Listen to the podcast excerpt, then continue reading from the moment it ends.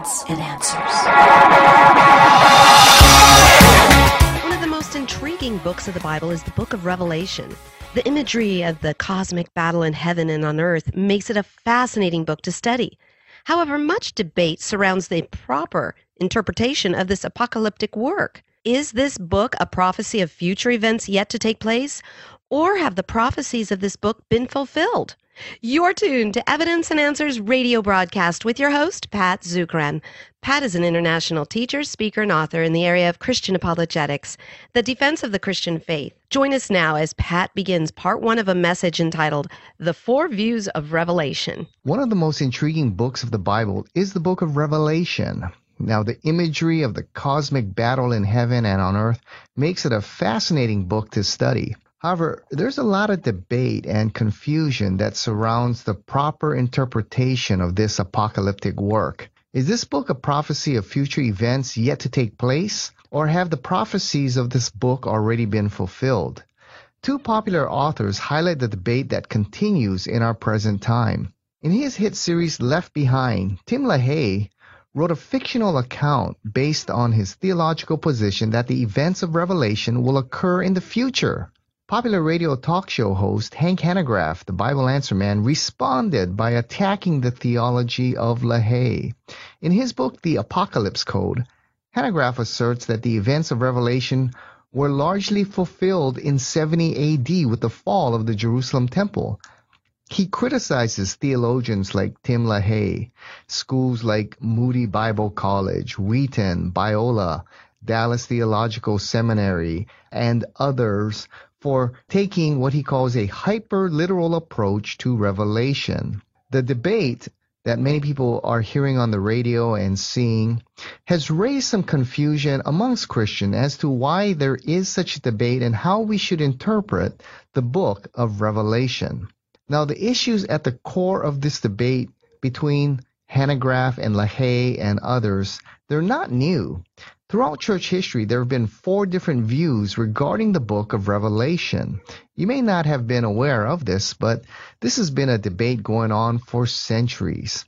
And there's been four ways theologians and Bible scholars have interpreted the book of Revelation. Now, they're largely based in these four schools the idealist, preterist, historicist, and futurist view. The idealist view generally teaches that Revelation describes in symbolic language the battle throughout the ages between God and Satan, good and evil. The preterist view teaches that the events recorded in the book of Revelation were largely fulfilled in 70 AD with the fall of the Jerusalem temple. The historicist view teaches that the book of Revelation is a symbolic presentation of church history beginning in the first century AD through the end of the age. The prophecies of Revelation are fulfilled in various historic events, such as the fall of the Roman Empire, the Protestant Reformation, and the French Revolution. The futurist view teaches that Revelation, the prophecies, are prophecies of events that will take place in the future. These events include the rapture of the church, seven years of tribulation, and a millennial rule of Christ upon the earth. Now, hermeneutics is at the core of this debate, and hermeneutics is the art and science of interpretation. Don't be intimidated by that word. You do hermeneutics every day, all right? When you read the newspaper, you read the front page different from how you read the editorials. And when you read poetry, you read it differently than how you would Newsweek magazine because you understand the style of writing, the context requires different kinds of interpretation, right? That's hermeneutics. Now, each view attempts to interpret Revelation according to the laws of hermeneutics. And this is central to the debate about how we should interpret Revelation. The idealist approach believes that apocalyptic literature like Revelation, okay, apocalyptic means when there's highly symbolic writing here. And when we have apocalyptic literature like Revelation, it should be interpreted allegorically. The preterist and historicist views are similar in some ways to the allegorical method, Uh, but it's more accurate to say preterists and historicists view Revelation as symbolic history. The preterist views Revelation as a symbolic presentation of events that occurred in 70 AD, while the historicist school views the events as symbolic of all of Western church history. The futurist school believes Revelation should be interpreted literally in other words, the events of Revelation are to occur at a future time. We have not seen, if you interpret it literally, we have not seen the things in the book of Revelation fulfilled in history. Therefore, it's going to occur at a future time. So my goal in this series is to present a brief overview of the four views of Revelation and present the strengths of each view as well as their weaknesses. And I hope that you'll gain a basic understanding of the debate amongst Bible scholars and theologians today. So the first view we're going to take a look at is the idealist view. Now, the idealist view, it's also known as the spiritual view. This view uses the allegorical method to interpret the book of Revelation. Now, the allegorical approach to Revelation was introduced to us by the great scholar and church father Origen, who lived in the late second and early third century AD. But this style of interpretation was made very prominent by one of the giant scholars, philosophers, and theologians of church history, the great Saint Augustine, who lived in the fourth century into the early fifth century AD. Now, according to this view, the events of Revelation are not tied to any specific historical events. The imagery of the book symbolically presents the ongoing struggle throughout the ages of God against Satan and good against evil.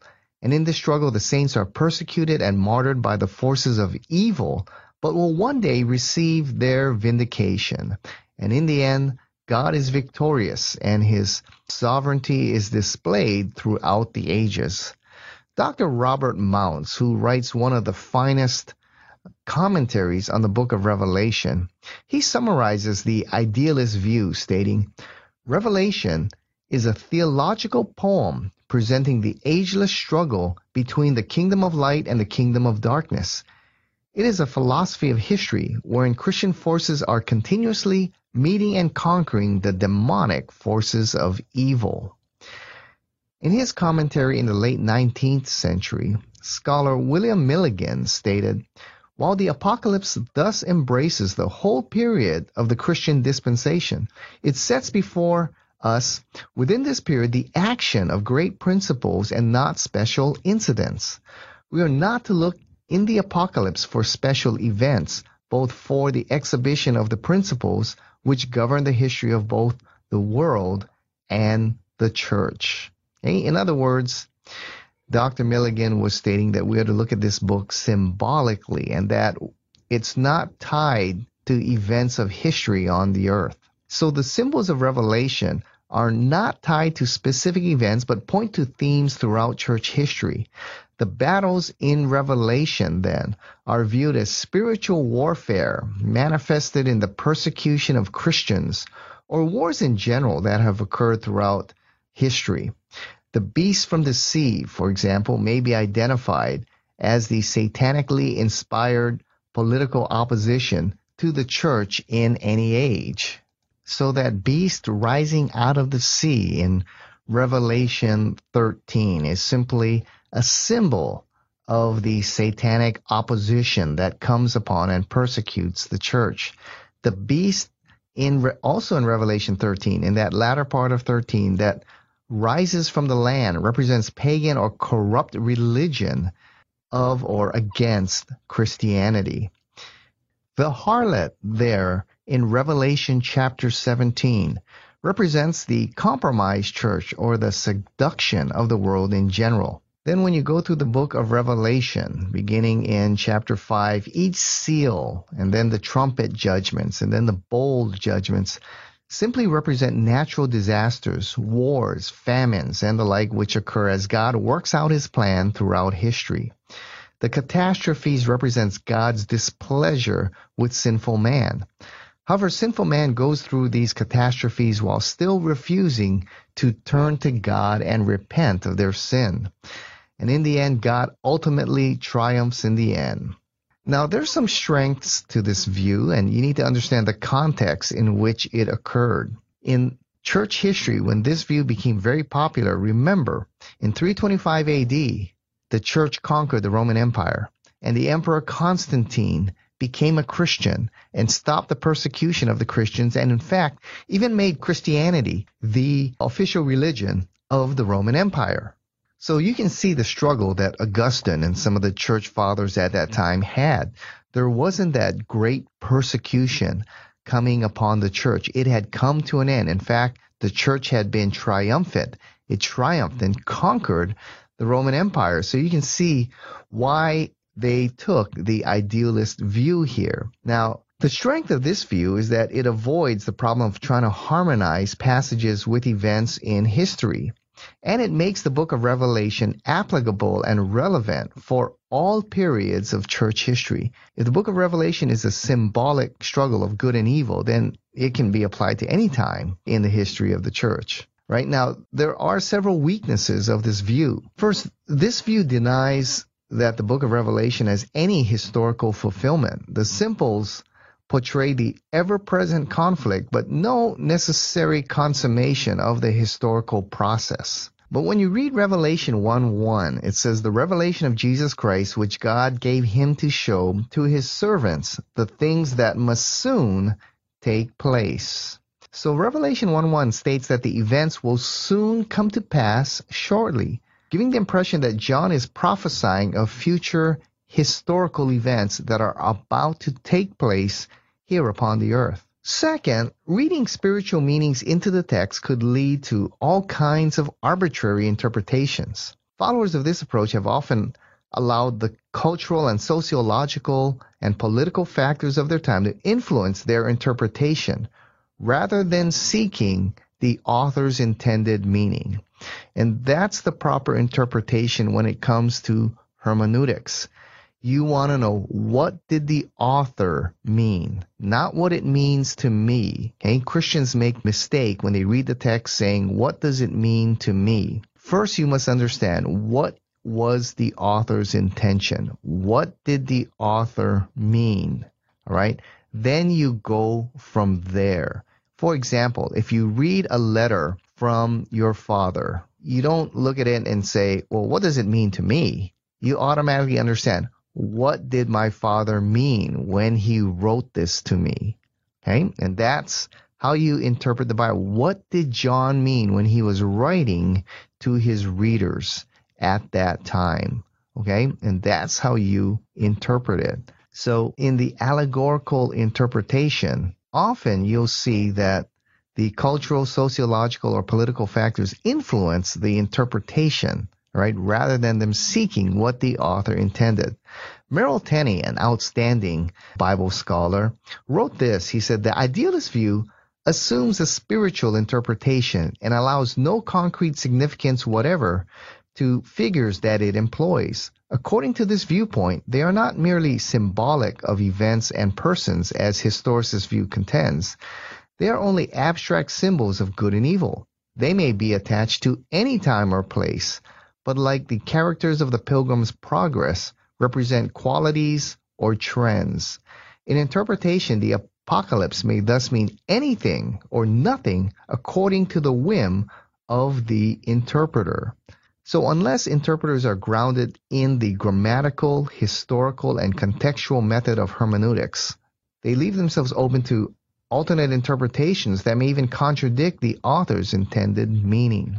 That's why when you look at idealist interpretations of the Bible, even amongst the idealist schools, they have various ways they interpret the symbols of revelation, right? The proper rules of hermeneutics is you look at the grammar, its historical context, and the context, the literary style in which it is written Okay? And you build your interpretation on that. Okay? And we do that every day. All right. So you apply the laws of hermeneutics every day. When you read an article, you look at the grammar, the sentence structure, the time in which it's written, the context, and the style of writing. And that tells you automatically how to interpret it. You do it every day, all right?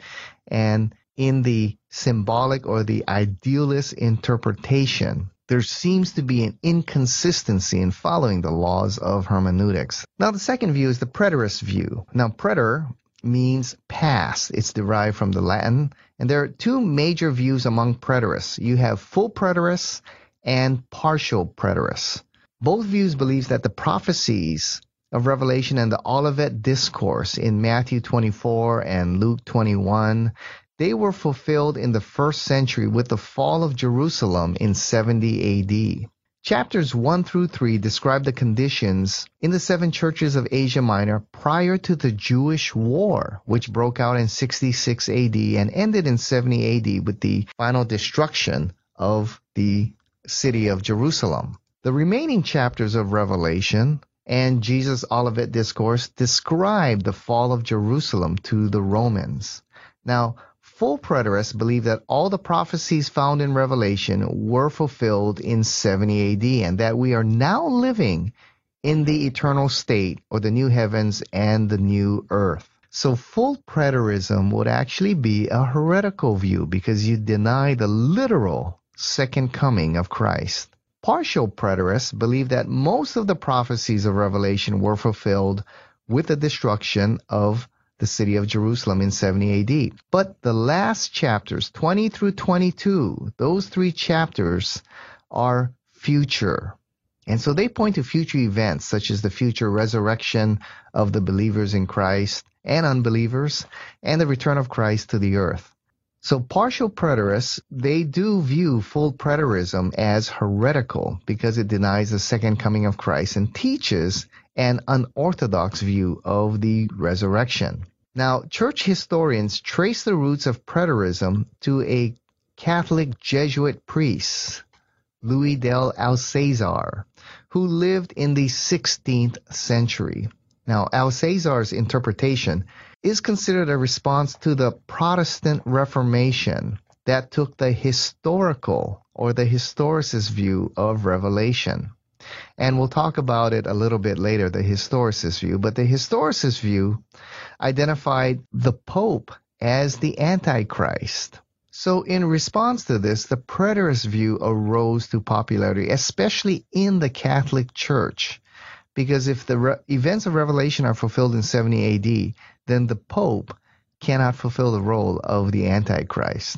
However, some preterists contend that preterist teachings are found in the writings of the early church, maybe as early as the 4th century AD. Now, crucial to the view of the preterists is the date of the book of Revelation. When was this book written? Since it has a prophecy of the destruction of Jerusalem, preterists need to hold that the book of Revelation was written prior to 70 AD. Somewhere in the early 60s, this book had to have been written in order for it to be a book of prophecy. So, according to this view, John was writing specifically to the church of his day and had only this situation in mind. So, the letter was written to encourage the saints to persevere under the persecution of the Roman Empire. Now, preterists point to several reasons to support their view. First, Jesus stated in one of the final verses of the Olivet Discourse in Matthew 24, verse 34, he said, Truly I say to you, this generation will not pass away until all these things take place. Now, a generation is usually considered 40 years. So the fall of Jerusalem would fit the time Jesus predicted. Second, Josephus, first century Jewish historian, detailed the record of the Jerusalem fall and appears in several ways it can match the symbolism of the book of Revelation. Finally, this view would be directly relevant to John's readers of his day. So those are some of the supports for the preterist view. Now, there are several criticisms of this view. First, the events described in Jesus' Olivet Discourse and in Revelation chapters 4 through 19 differ in several ways from the fall of Jerusalem in 70 AD. One example is that Christ described his return to Jerusalem in terms, you know, stating that As lightning that comes from the east is visible, even in the west, so will the coming of the Son of Man be. Preterists believe that this refers to the Roman army's advance on Jerusalem. However, the Roman army advanced on Jerusalem from the west. They did not come from the east, they came from the west. And their assault was not as quick as a lightning strike. The Jewish war lasted for several years before Jerusalem was besieged and the city fell after a lengthy siege. Second, uh, General Titus did not set up an abomination of desolation as Jesus prophesied in Matthew 24:15. Jesus says, When you see the abomination, standing in the holy place as prophesied by Daniel.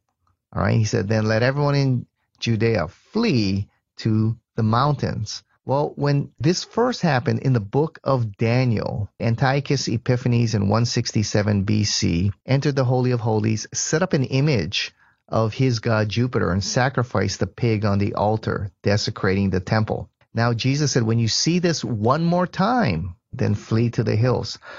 Well, when Titus came in 70 AD, he destroyed the temple and burned it to the ground. He did not set up any kind of abomination or of desolation there. So it appears that the preterist is required to allegorize or stretch the metaphors and symbols in order to find fulfillment of the prophecies in the fall of Jerusalem.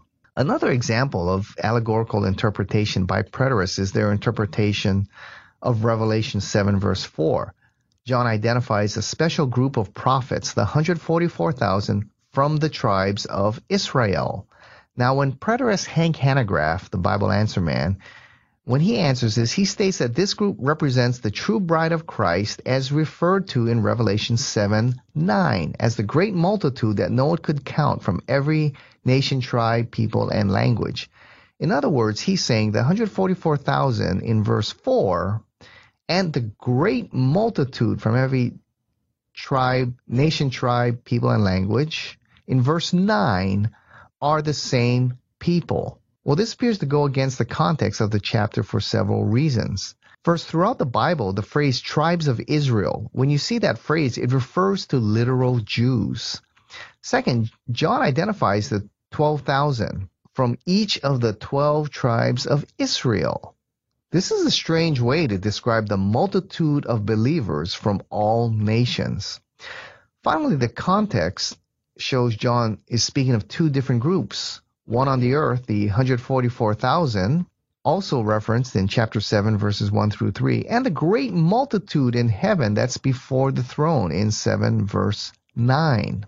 Then you have amongst the 144,000, there are those two special witnesses, right, who able to shut up the sky so it doesn't rain for years.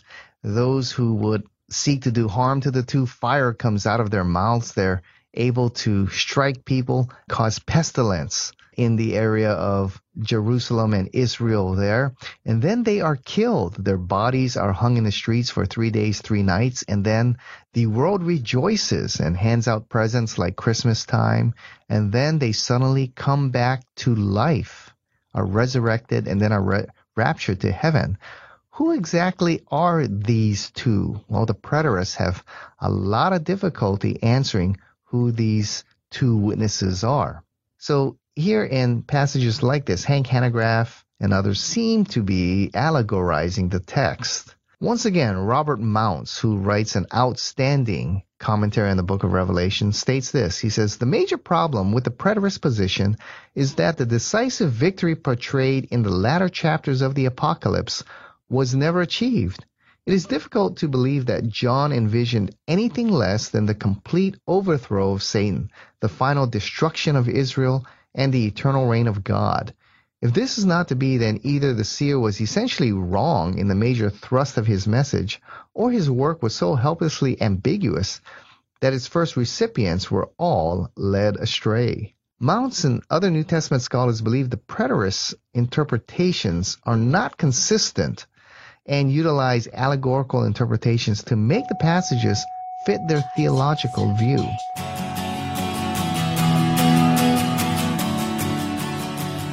Run out of time. Thank you for joining us here on Evidence and Answers radio broadcast. We hope you enjoyed today's show. If you would like Pat to speak at your church Bible study or perhaps hold an apologetics conference, give him a call locally in Hawaii.